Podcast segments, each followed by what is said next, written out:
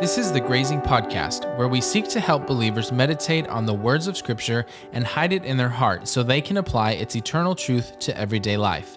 I'm your host, Will Burrows. Welcome.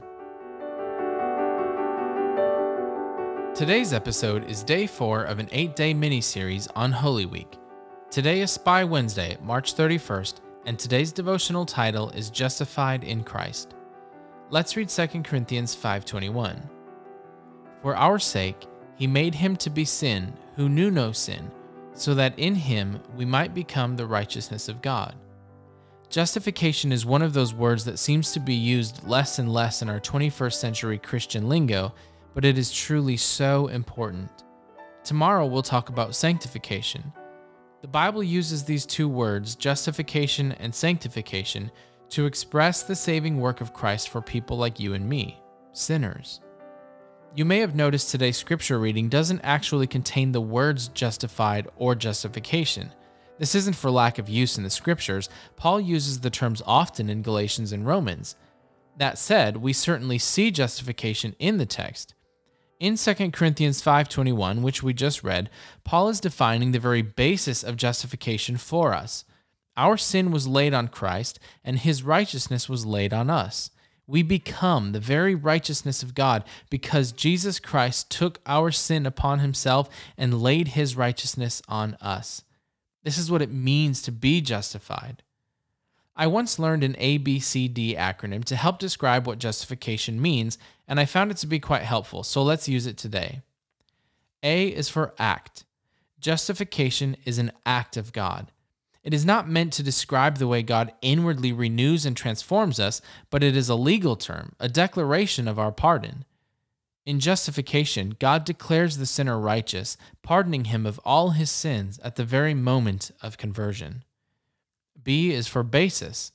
How can a just God declare sinners righteous when they are truly guilty of sin? What is the basis of this shocking legal declaration?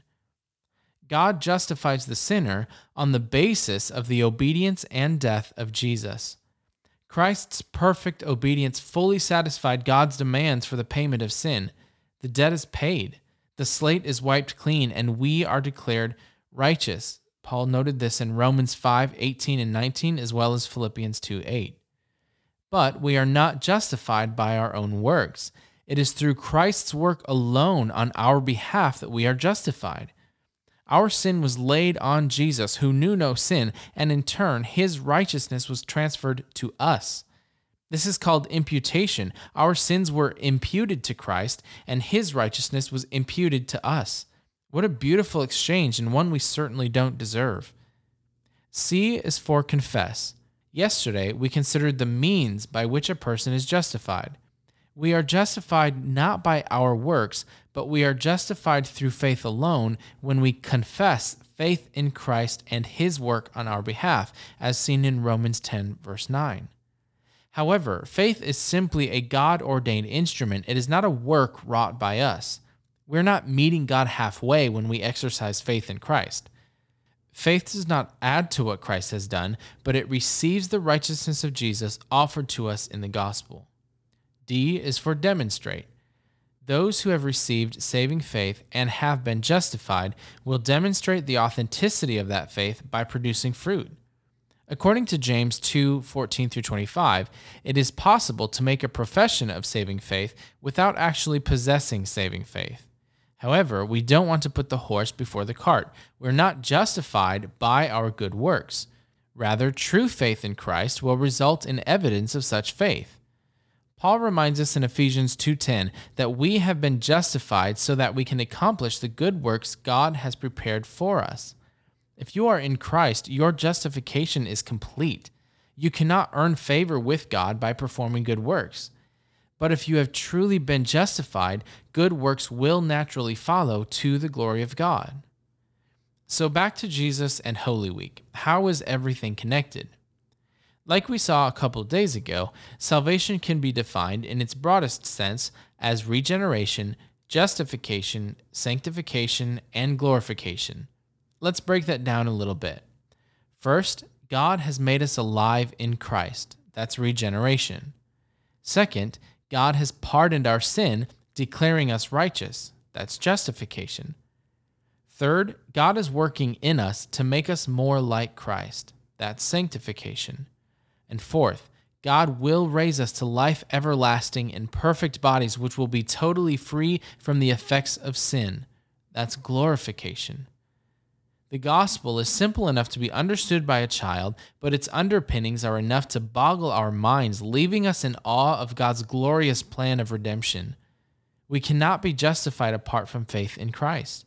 We cannot exercise faith in Christ when we are spiritually dead. We need new life. We need to be regenerated.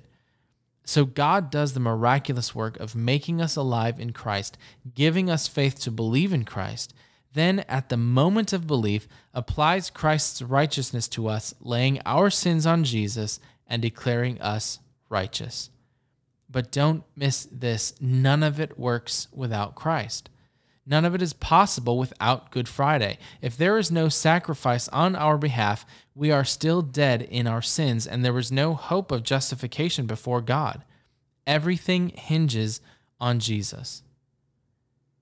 As I said at the beginning, today is Spy Wednesday, the day Judas betrayed Christ for money, setting in motion the arrest, trial, and crucifixion of Jesus. Jesus knew Judas would betray him, but he entered the Garden of Gethsemane anyway. He walked toward his death for you, for me. And that perfect obedience is now reckoned to us. In other words, when God looks at you and me, he sees the very obedience of Christ. We are justified in Christ. Praise Him. Thank you for listening to today's episode of the Grazing Podcast. For more information, go to williamburroughs2.com slash podcast.